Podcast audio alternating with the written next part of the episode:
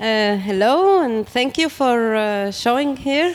Uh, so we will be, uh, as you can see in the program, uh, we'll be talking about uh, the effect of global crisis on the global LGBT plus rights. Um, First, I want to introduce myself. Uh, my name is Abir, and I work with uh, LGBT Plus Denmark as uh, a project man manager, uh, working mainly with our North Africa program uh, that has uh, projects in both Tunisia and Morocco.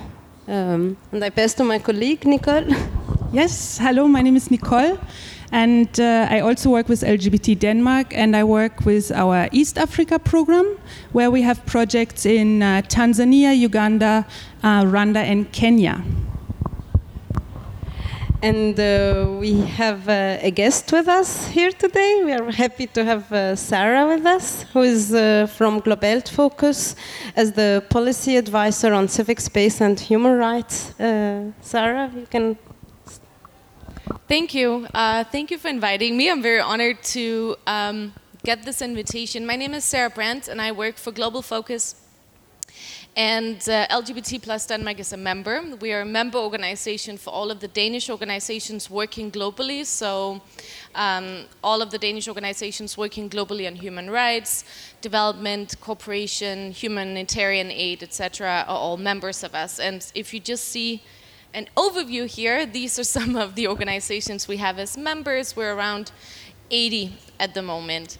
And we try to um, work for the common interests of our members. Um, and since I focus on civic space and human rights, I try to uh, collaborate with our members about how we can get better at supporting partners around the world that are in danger, that are facing issues that are really important to address.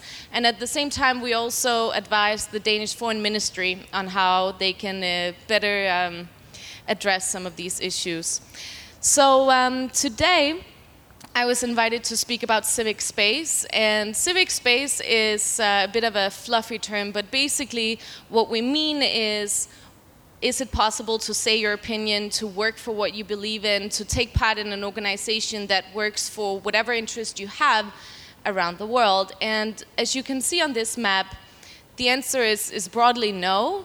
Unfortunately, at the moment, we only have around 3% of the world's population living in countries where they enjoy democratic freedoms. And so when we say that, we mean freedoms of expression, freedom of association, and freedom of um, peaceful assembly. And so this map here uh, is taken from the Civicus Monitor, which is a monitoring website looking at the situation for democracy, but in particular these three freedoms around the world. And obviously, this is something that affects the LGBTIQ plus community a lot. I think they are actually at the forefront of this fight because it's not new that um, LGBTQI plus people have not been wanted in many societies, uh, and, and organizations have especially not been wanted. And so I think the general civil society can really learn a lot from that struggle. And I also just want to remind you how privileged we are that we can sit here today and actually have an event on this topic, um, which is not a given in most of the world. But basically, what this map shows you is that if the color of a country is red, it means that it's completely closed off. It's impossible for civil society to do any work. It's impossible for you as a normal citizen to speak out.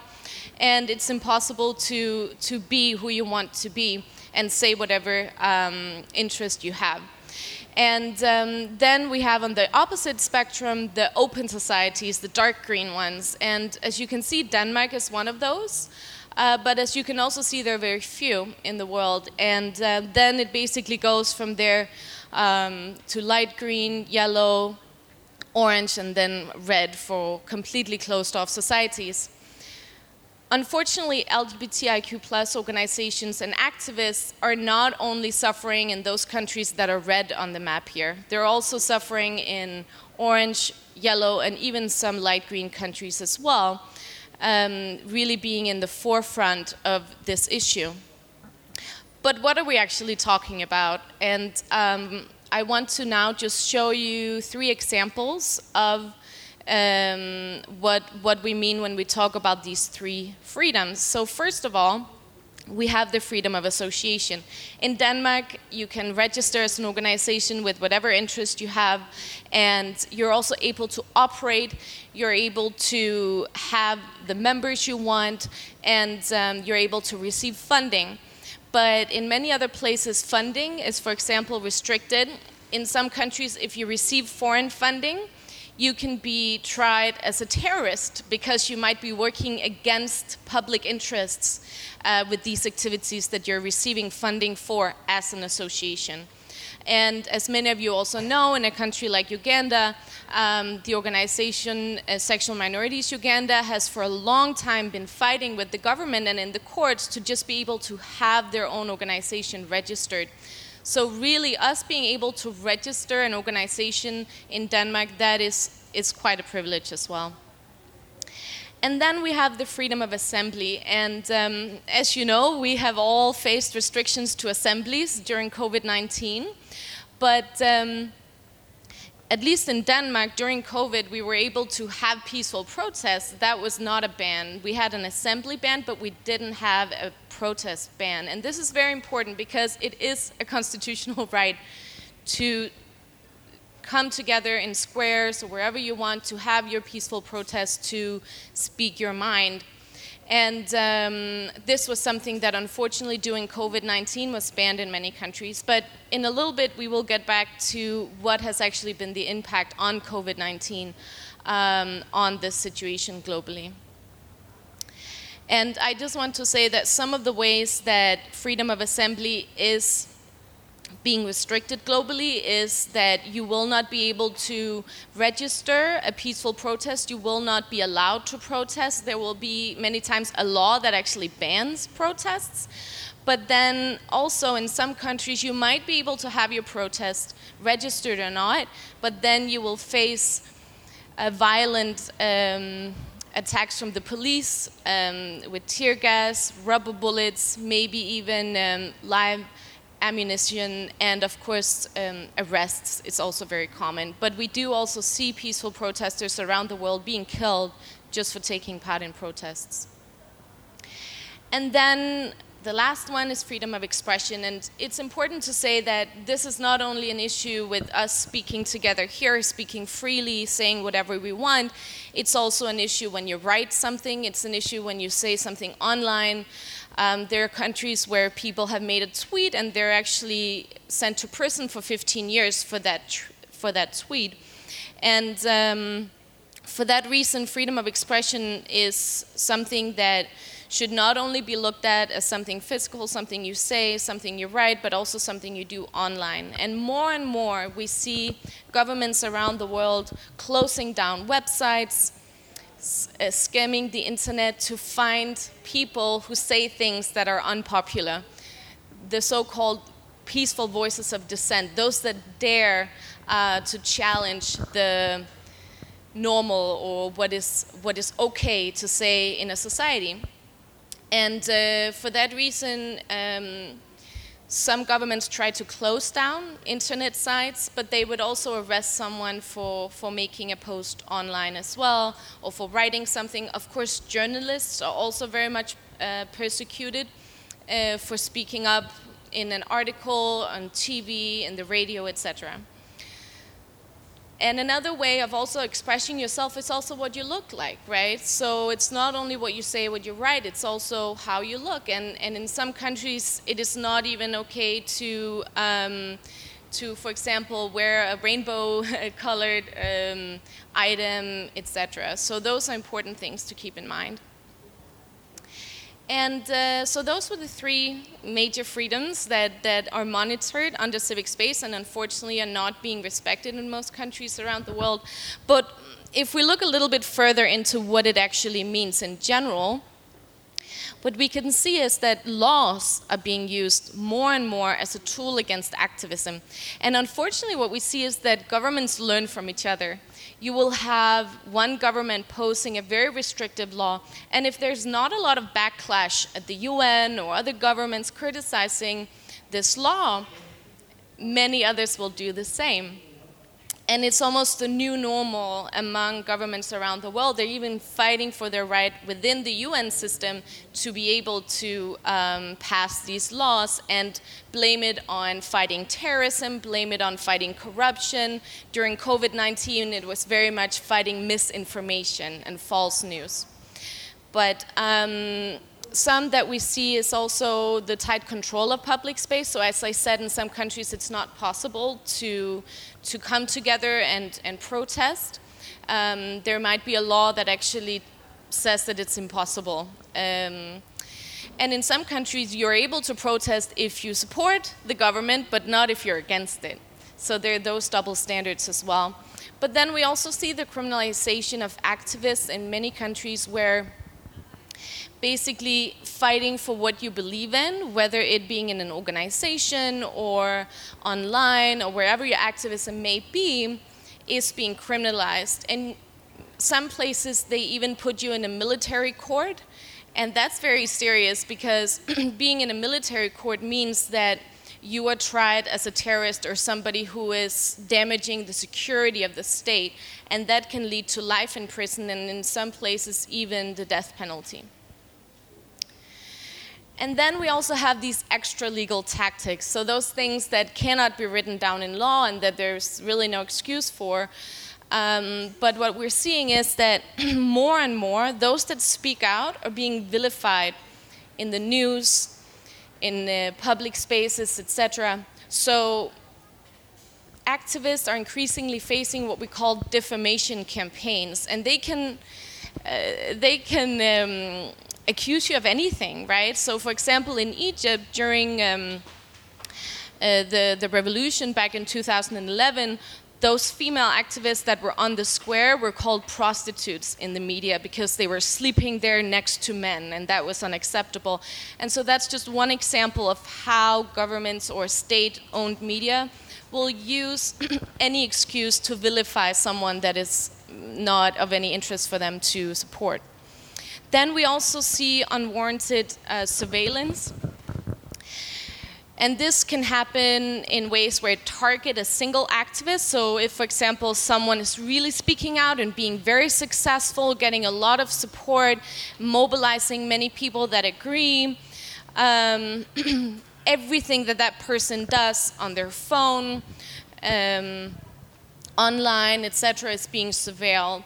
And so in some countries, it's impossible to say what you think on WhatsApp, on Skype, on uh, text messages, and on the phone when you speak on the phone. And so we have apps that are um, in a, encrypting the messages, but in some countries, they even stop those apps from working. Um, there was a case where a government shut down Signal, which is one of these apps, but then Signal has been very smart in making their system close to Google. So what happened was that the entire Google website also shut down, and so then they had to, of course, get it back up. Then we also see intimidation and violence, and unfortunately, there are also many killings of human rights defenders around the world every year. And those are especially the ones fighting for things that are very unpopular. Actually, those that are facing the most killings are um, environmental rights, land rights, and indigenous people and climate rights activists because it's not only the government they have against them, they also have big corporations against them. So, um, so that's very, uh, very dangerous to be a, a climate activist, for example, in many parts of the world it's important to mention these intersectionalities that also apply because if you um, have this general image of the situation, and if you're a white male human rights defender, yes, you, you face attacks, but if any other uh, tag applies to you, whether um, it's your gender, sexuality, race, um, you may be part of an indigenous um, population or, or anything else, you face even extra layers of restrictions. And um, this is also uh, my experience. I used to work in Egypt for a local um, gender equality organization, and we were working on issues such as domestic violence, um, legal assistance for survivors, etc. But quickly we were forced to stop that work and actually start working entirely on trying to get our manager uh, to not go to prison and also to ensure that we could still continue our, our, our activities. At the moment in Egypt, um, if you want to make a project, for example, with a Danish organization, it will not be approved. And uh, the government says, yes, we will approve it, but then it takes years and years and years, and in the end, Danida or other funding goes away because basically they cannot wait. But what happened was that I witnessed the killing of a protester in Cairo, and I was there together with my manager, and it was a peaceful protest, and the police just started firing uh, live ammunition on them, and this woman, Shaimaa el-Sabbagh, she, um, she was killed right in front of our eyes. And Azza, uh, my manager, went to the public prosecutor to tell her story, to say, I witnessed the police kill a peaceful protester. And uh, what happened was that she was then accused of attacking police and taking part in a peaceful protest. And so all of a sudden, the witness was the accused. And from a lot of support from international organizations and allies around the world and people writing petitions, etc., she was finally acquitted. But unfortunately, now Azza is risking life in prison uh, for receiving funding for activities against national interest. And then also another charge, which is very interesting, and it is that she is liberating women irresponsibly. So those are the kind of charges that governments actually use seriously to, to target women human rights defenders and others. So recently we had a campaign together with LGBT plus Denmark and other of our members where we focused on the increasing attacks that happened during COVID. And um, what we saw was that governments were using the crisis to crack down um, at an even higher extent on those people that they didn't want to speak up in society. And so we basically had governments saying, oh, because of uh, COVID, we cannot allow for people to uh, speak up anymore. We cannot allow for freedom of expression to take place because false news might take place. And so in Honduras, which is a country that is um, restricted, as you can see, uh, because it's orange, um, they declared a state of emergency, but it actually suspended the rights to freedom of expression and also peaceful assembly. So in Honduras, you were not able to have a peaceful protest like you would have been able to in Denmark during COVID, um, even though we had the assembly ban. And uh, in Egypt, um, as I already spoke a bit about, it's a red country. It's completely closed. It's impossible to speak up. It's impossible to work for anything you believe in, at least publicly. We do have really brave people there still working underground. But uh, they decided to arrest several doctors who were criticizing the Egyptian government for their um, response to COVID. And in Uganda, we saw that they used the opportunity to crack down on the LGBTIQ community to actually accuse uh, them of spreading COVID. And so this was, of course, insane, but um, they, saw, they saw a window of opportunity to use the crisis to crack down on people that they weren't interested in, in, in allowing to be in society uh, basically, they were arrested from a shelter where they were, and so this was also an issue of, of homelessness and a lot of other things because these shelters just weren't safe spaces anymore. I think that was it for me, and uh, yeah, I hear that you can ask questions later. So thank you. Thank you, Sarah, um, and thank you for setting the scene. As what we wanted by this presentation mainly is to look at the world generally, and that human rights activists are being targeted all over the world, and this crisis have added on that targeting. Like we, and what, that's what you explained as well, is that in the last months we had a race in shrinking civic space, and this is not only for LGBT plus activists, but it's all over the world. And the next part of our presentation will be mainly focus on how this uh, general effect affected uh, especially uh, the LGBT plus community and activists with focus on uh, countries where we do actually work. So it will be mainly about Tunisia, uh, Uganda, Kenya, uh, Tanzania, and Rwanda. Um, we will be presenting a video that uh, Nicole will be talking, uh, presenting it a bit uh, before showing it. Yes. so usually what we would do is we would invite our partners, of course, so that they can tell you themselves how they have been feeling the COVID-19 effects in their countries. But uh, obviously that's not possible. So we decided to put together a video where all of them have uh, recorded uh, basically themselves talking about three different things. One, the effects of COVID 19, and then also the responses that, that they, as organizations and activists, gave to their communities. And then lastly, opportunities or the way forward uh, in the future, knowing that COVID 19 and the effects of COVID 19 will still stay with us for a while.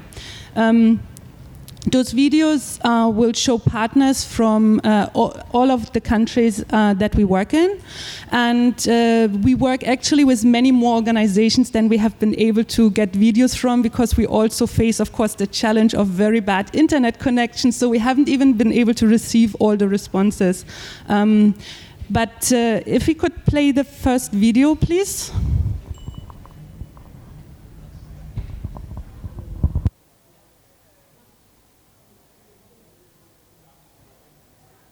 This was one of the periods I feel never been prepared for. It was mentally straining. I never felt hopeless.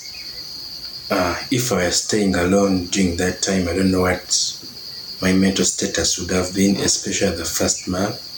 Uh, the scale all over the news, social media, it was really unbearable and most of us depend on the in, informal sector which at this period it is the most affected sector and closure of so many businesses closure of so many activities have rendered most of the young people out here just to sit at home and be unable to think of what next to do. Uh, i think the primary thing to mention is that covid-19 and the lockdown that came along with it, obliged members of the community, including myself, to be uh, locked with families that are not necessarily accepting or tolerant.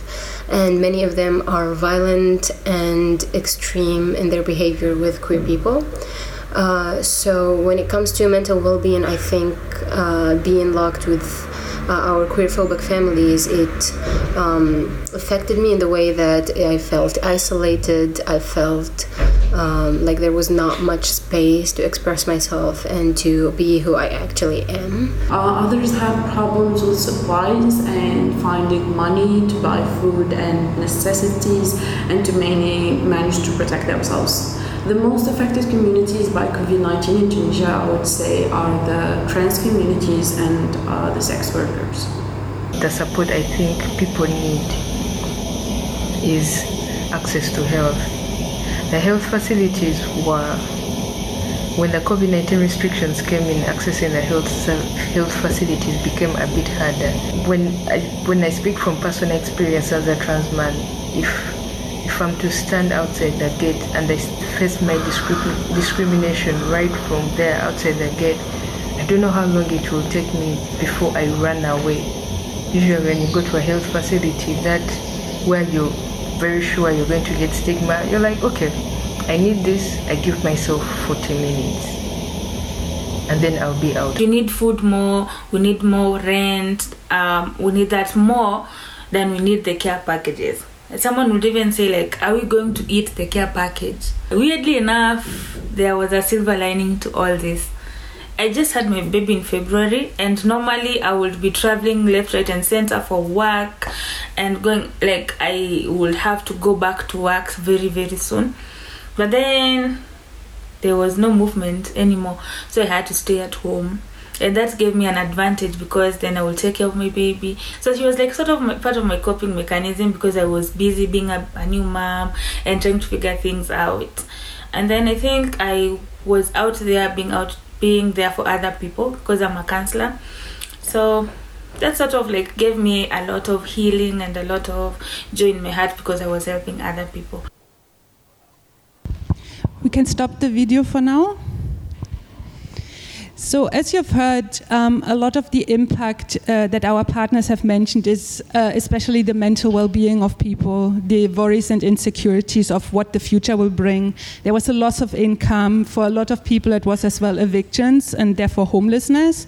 Um, there was queerphobic families, uh, neighbors, friends. Um, lack of access to food, something as simple as even having three meals a day was basically impossible for a lot of our members, uh, and also supplies such as masks and hand sanitizers, or even soap or clean water to wash your hands.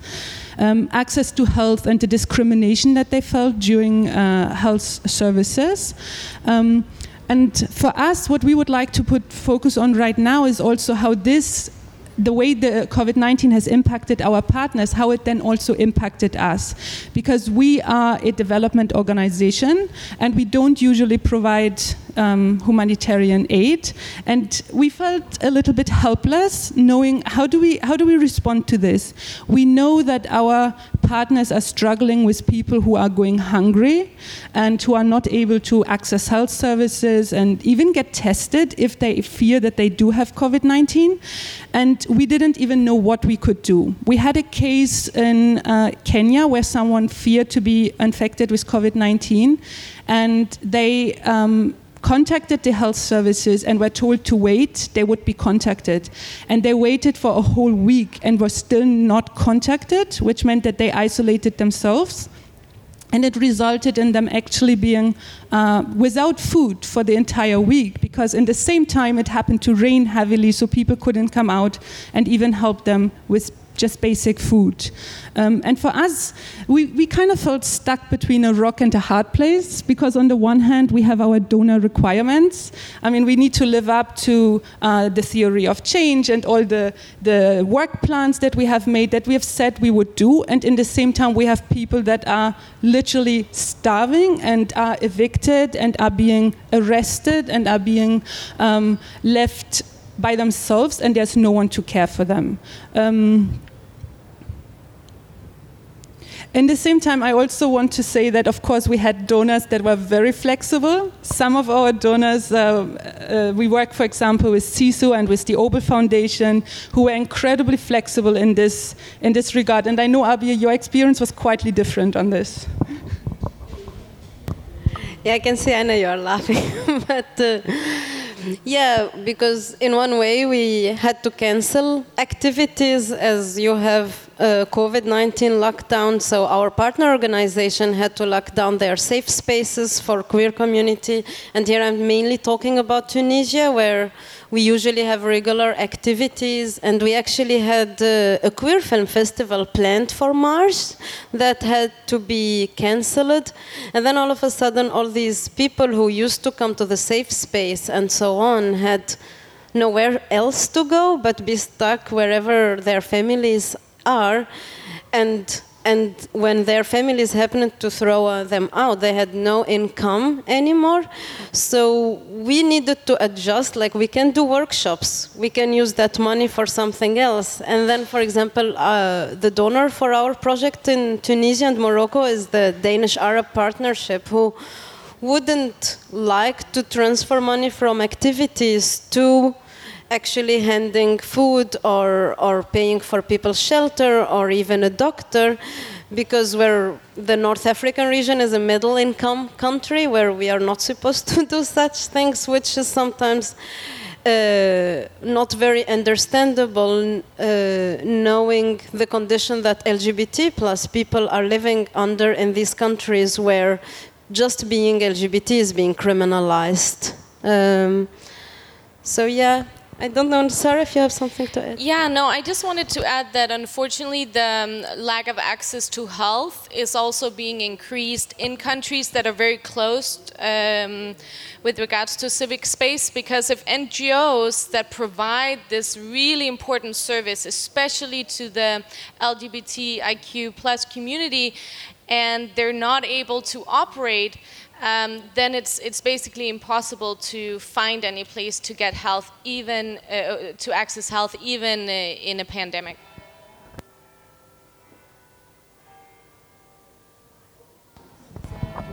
Could we please play the second part of the video?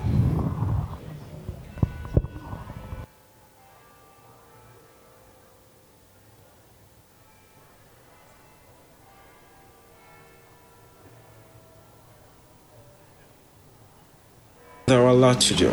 So we, I personally, I helped where I could help a person, but uh, through organizations which I am working with, we initiated some some solutions to ensure we are responding to to the consequences of of the COVID-19 to the community level.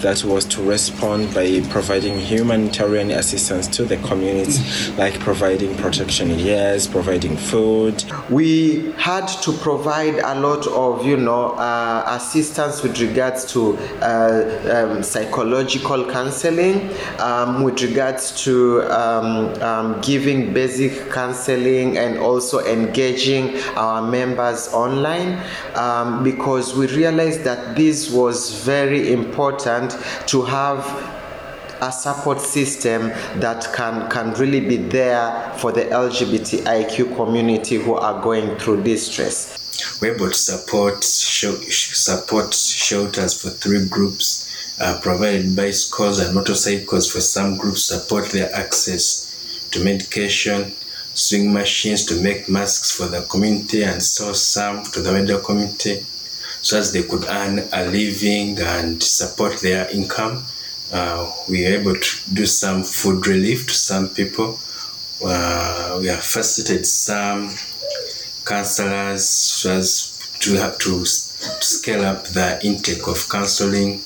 We have made rent contributions for some of the people that are in, in dismay uh, really have done a lot for for people. So, as an organization, the first thing that we did was keep on checking on each other and to maintain the mental health of the staff members and community members uh, so that we could continue our work healthy, uh, healthily in this whole mess. Um, we tried to create new schedules adapted to the new circumstances, regular online meetings where we could uh, keep on checking on each other and keep the projects going, and uh, even be more creative and find uh, new project ideas that suit the whole situation. We actually managed to get some funds specific to COVID 19 and provide urgent help to people from the communities, like necessities like helping in paying rent, providing, providing assistance to buy uh, supplies, to buy food, and cleaning products. Um, we also changed our activities to take place online, making sure to use safe platforms for the purpose proposing different activities to keep people engaged and to have them spend their time with the community. But we also encouraged other um, people that were actually working or advocating for LGBT rights, other organizations that are working on, on, on human rights, also to um, respond and to do something to see how we could together join effort and we and we support our people in these times that we, in these times of COVID nineteen. We saved lives of people who would have gone hungry. We have catered for their mental well-being. Of we have catered for the mental well-being of another person.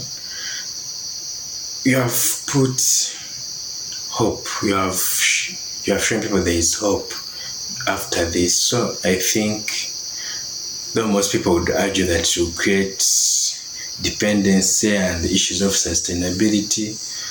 I think now that doesn't matter. What matters now is saving a human being.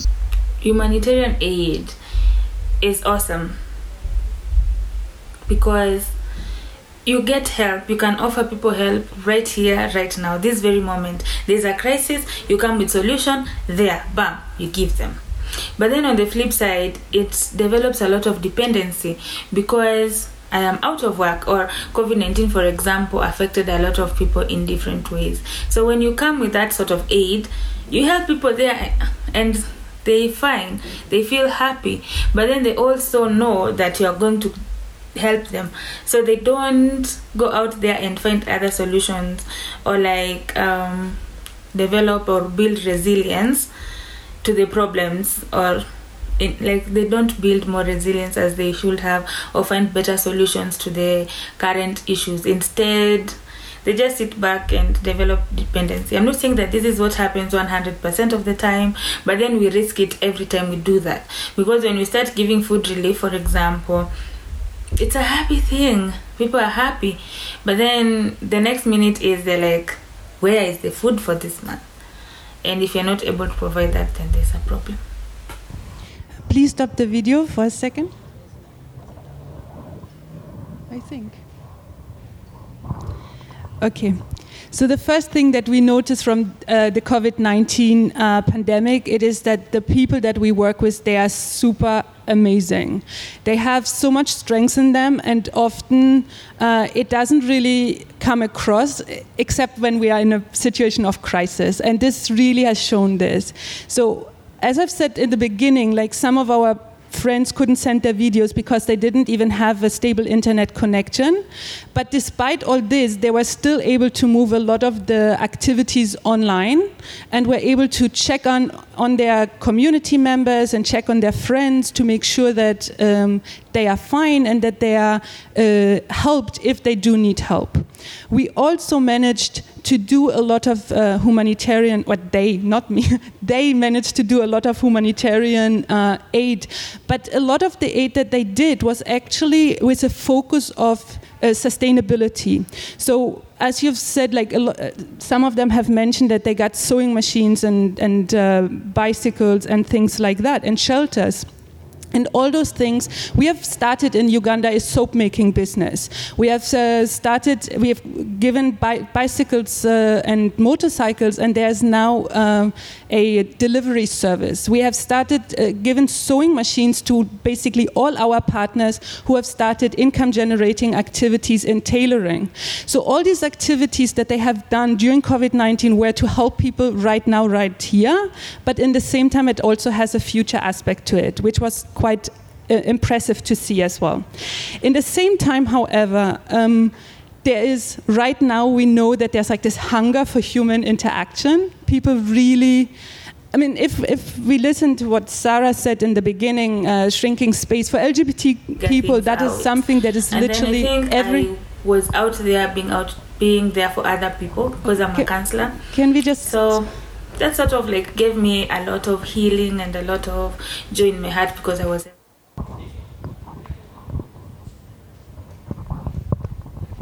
sorry. um, so a lot of our people they are facing these things not only in society but they face that in their families every single day. So when we had a lot of online activities, a lot of our members couldn't even participate because they were in places where they were not safe. So they couldn't attend a Zoom call or a webinar or even a WhatsApp call, a group call. Uh, but in the same time, people, if people don't even have food, they also don't have um, data to even pay for the internet to be able to join those, those convenings.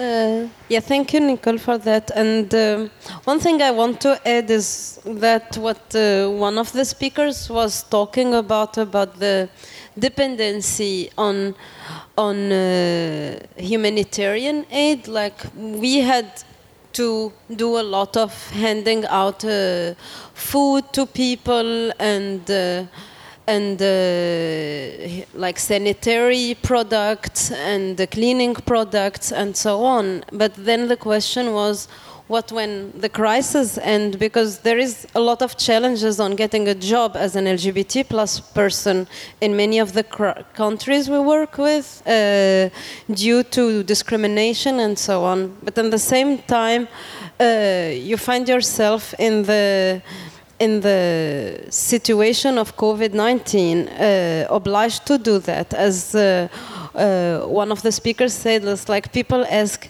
am I supposed to eat a care package? Because people don't have food. And when you ask them, Leah, but we have this activity online, uh, it's not the priority for them right there. So we really found ourselves also as a development organization and the challenge is like how you deal with this how can you propose activities for building capacity and uh, raising awareness about lgbt plus human rights and the same time where you are letting your community down it's almost like letting the lgbt plus community down when you know big percentage of the community in that situation are actually sleeping hungry or are in danger of being killed by their families. It's, uh, it was a serious challenge for us, and I think we are still uh, struggling to find the right balance on.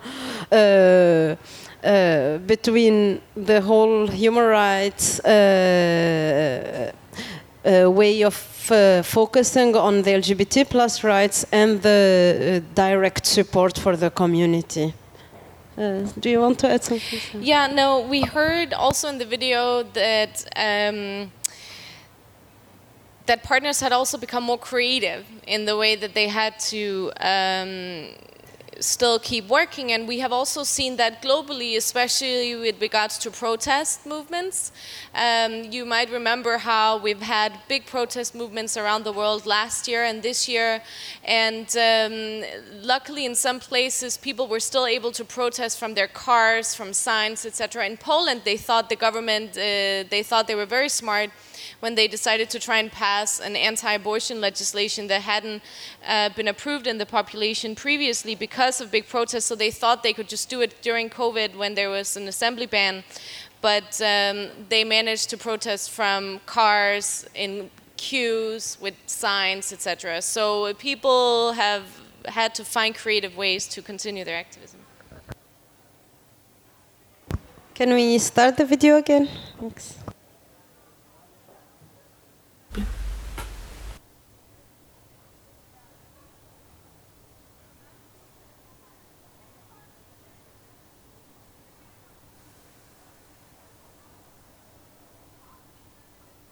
Well, if this pandemic showed us something, it is um, the importance of solidarity and working together when facing different issues. We managed to cooperate with different uh, organizations in Tunisia, uh, and this helped us to be able to like cover as many regions as possible and have easy access to the different communities. It was honestly a really, really good experience strategizing with others, and I personally see this as the only way to move forward towards our rights and our existence in, in the country. Um, I would say the COVID 19 impact was, of course, not just negative, it did bring opportunities. And at first, it was hard to fundraise, but now it's we can fundraise, we, we, we can fundraise and actually get something because the entire world is in a crisis and everyone and people are responding to crisis. I would say COVID-19 situation or pandemic has broadened the scope of our operation. It has broadened the approaches and better strategies in handling um, situations that um, um, um negatively uh, or positively impact uh, the communities.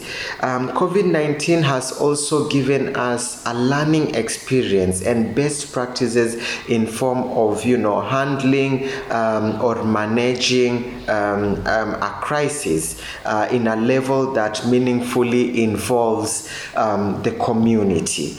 So that's, and, and I feel um, as an organization or as an organizing, it is very, very important for us to learn uh, um, from these um, processes for, for, be, uh, for, for a better future in case such a situation arises again. Can we check on people? How can we offer support? How can we be there for others? How can we even have a counseling session without having a face to face meeting?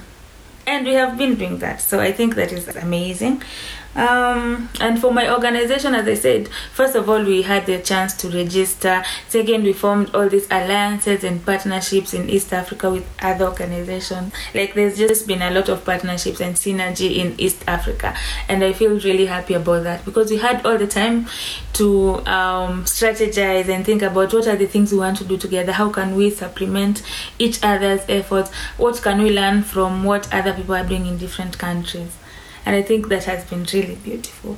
Maybe it has given us an experience of working in other environment that we couldn't and we manage uh, manage like working more through virtually system and not physically like keeping ourselves in the house and um, become more economically budgetic, but also to to learn more.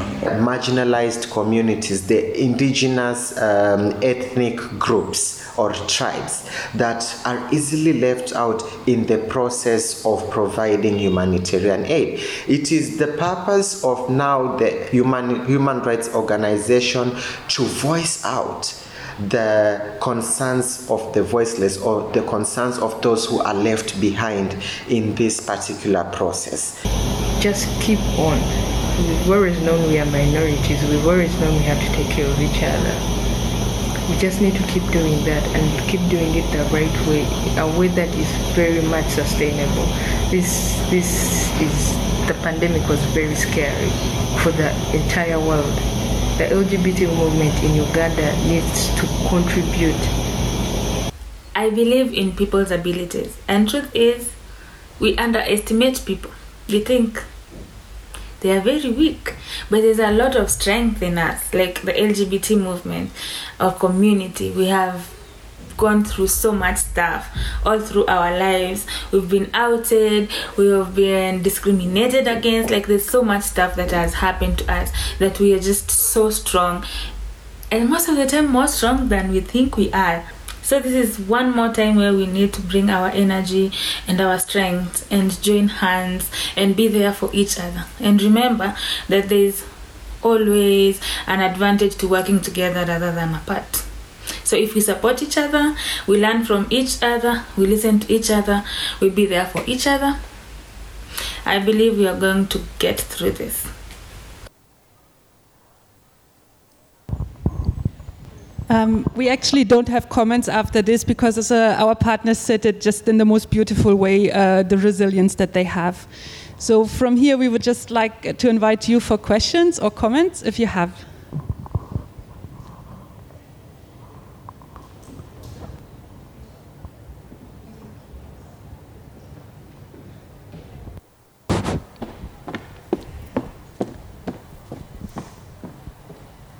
Thanks. Um, okay, to begin with, first of all, that last part was insanely inspiring and, and beautiful. And uh, I mean, if you can communicate this from, you know, to your different partners, it's just, it was seriously beautiful to listen to them, all of them. Um, I have, I have an issue with, um, with the way that we're using the money right now, and it's something that you mentioned before. And um, I guess I guess it's a question about how can how, how are you guys and how can we like the different organizations in in uh, countries like Denmark how can we push to the our, our providers the the foundations that are giving us money to that was supposed to be for something else? How can we push for that money to go into what is actually needed right now. Because we're not in a place where we are you know supposed to be organizing parties or social events. I mean that's important too. We need mental health. But we need to pay rent and we need to feed people. And and i mean we are getting money. It's just that that money is not supposed to go there which i find extremely frustrating. So from your experience, um, how can we push into that direction? Thank you so much for that question. Um, I think one of the the ways that uh, we have started working with this right now is to to start income generating activities in the countries. So right now we have uh, several um, projects that we have out there, and uh, fingers crossed that we will get them, um, where we are starting to uh, educate people in financial literacy and entrepreneurship, so that they and also startup capital to start actually small scale businesses, so that they can support themselves much rather than to be dependent on organizations or on projects or on humanitarian aid from one way or the other. Um, and we actually think that literally, like Pinky was saying in the video, how everyone is uh, so strong and has so much uh, resilience in them. That's what we also believe, and we think that that's the absolute best way forward. Um, uh, I also want to add the part on the donors and so on. I think that that showed us like new learning processes. I mean, we were seeking new donors that are we are not normally working with, who are usually supporting humanitarian work. And also, we have been uh, creative with our partners on on gathering LGBT plus community to donate for LGBT plus community directly, rather than relying on big institution, but also trying to support them in writing their own applications to the support classic emergency uh, kind of funding. And maybe finally there, there is some advocacy and lobbying work that is also done in, uh, in coalitions. And I think that's maybe Sarah, you want to say something on that? Because there is some work done in, on that perspective. Thank you. Yeah, no, um, I think it's such a great question because this was really what was needed around the world. We couldn't just send uh, the usual money for activities, it was something completely different that was needed. So, what we did in Global Focus together with our members was to um, look at whether actually the issues that partners face around the world, and then we um, started speaking with the politicians, especially those working on development cooperation. And uh, we had also been in dialogue with the government directly with the ministry, but what uh, turned out to be most useful was the dialogue with the politicians because they then came with a COVID 19 help package for development and humanitarian aid that allowed us to respond to some of these COVID-19 related issues. So, so that was a great learning experience for us, and of course also a really important win um, for the sector, but especially for the partners that are the ones um, the money will go to. We are still open for questions if there is somebody who has any question. And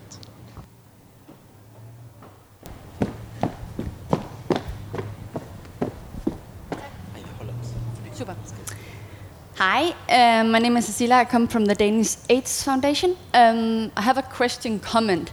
Um, of course, we are very concerned with the health crisis and also the, the situation where LGBT plus people living with HIV haven't got access to the medication or their um, like PrEP or condoms because we all know that sex will happen even under a lockdown. So um, we are very afraid that years of progress will be lost, or we will go back like 10, 20 years, and then we will have a lot of years rebuilding this. Um, we are starting a new uh, program very soon, and we are concerned that we will have to go back and, in some, some sense, start over.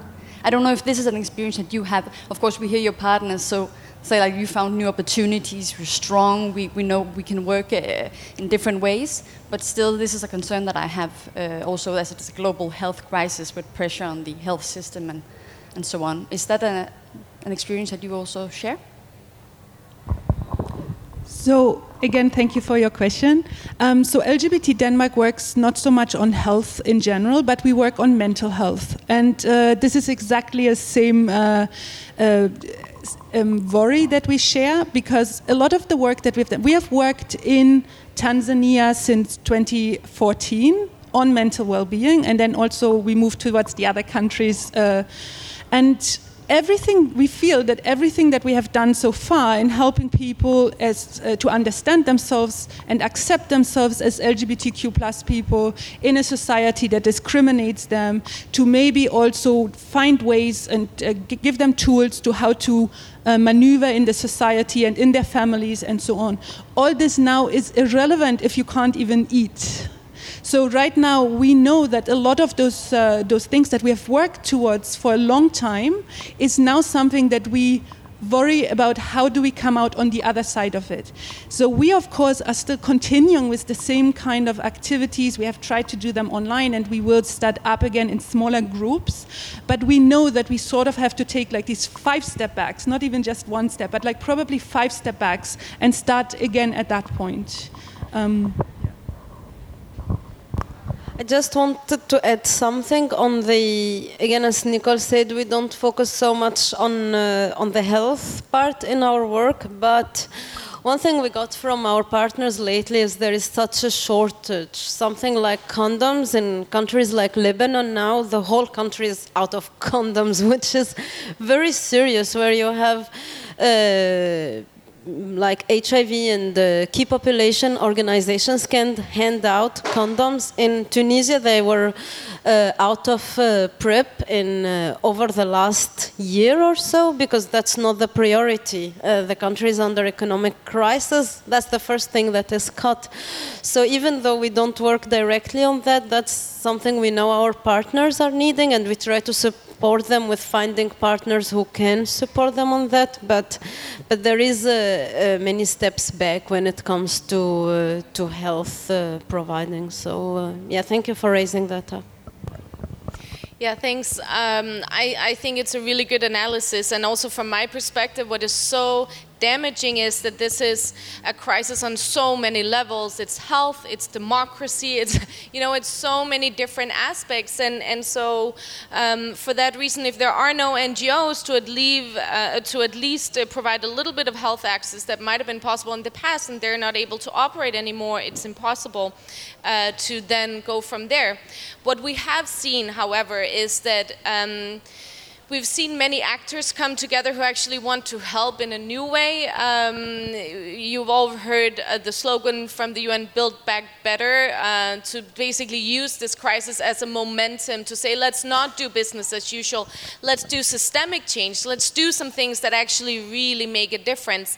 And I think this is a momentum that we should all come together around. And, and what we tried to do in Global Focus was that we invited um, different actors to talk about health uh, climate, democracy, all of these different aspects, gender equality, etc. And, um, and they came up with some systemic change solutions and suggestions. And I think that was helpful in the sense that you had actors that actually have a lot of money or resources. Um, in the health uh, workshop, we had many health companies um, that were really, really keen to go in and take responsibility and do things differently. So let's hope that uh, we can we can build back better at least. Don't know if there is other questions in the room. Do you have something to add, Denise? Well, I, I, just want to add that I think um, this help package that came out of the political agreement that we referred to before, it actually provides a lot of opportunities for organizations to work with their partners around the world who have been affected by COVID. And so I would just like to encourage you to go um, to CISU's website to see what they are. There is one also specifically looking at those that have faced civic space attacks, but of course there are also a lot of other situations to um, address. So know that there is support and that um, it can be found there. Yeah, and I would just like to thank all of you for having been here, and uh, yeah, have a good Pride. And I just want to thank also all our partners, just because we send the live streaming for them. So I just want to say thank you for them, and really they were amazing. They they sent us we sent them a long list with questions. We got so many videos. We managed to put them together, and they really struggled with the internet. We had people having three days uploading a video, so that is amazing. Uh, and also all their creativity and how they managed this crisis. We saw things that we could never have imagined to happen when you are not supposed to see each other physically, on moving online, on being so creative. Uh, so I want to thank them and uh, have a good pride. Thank you.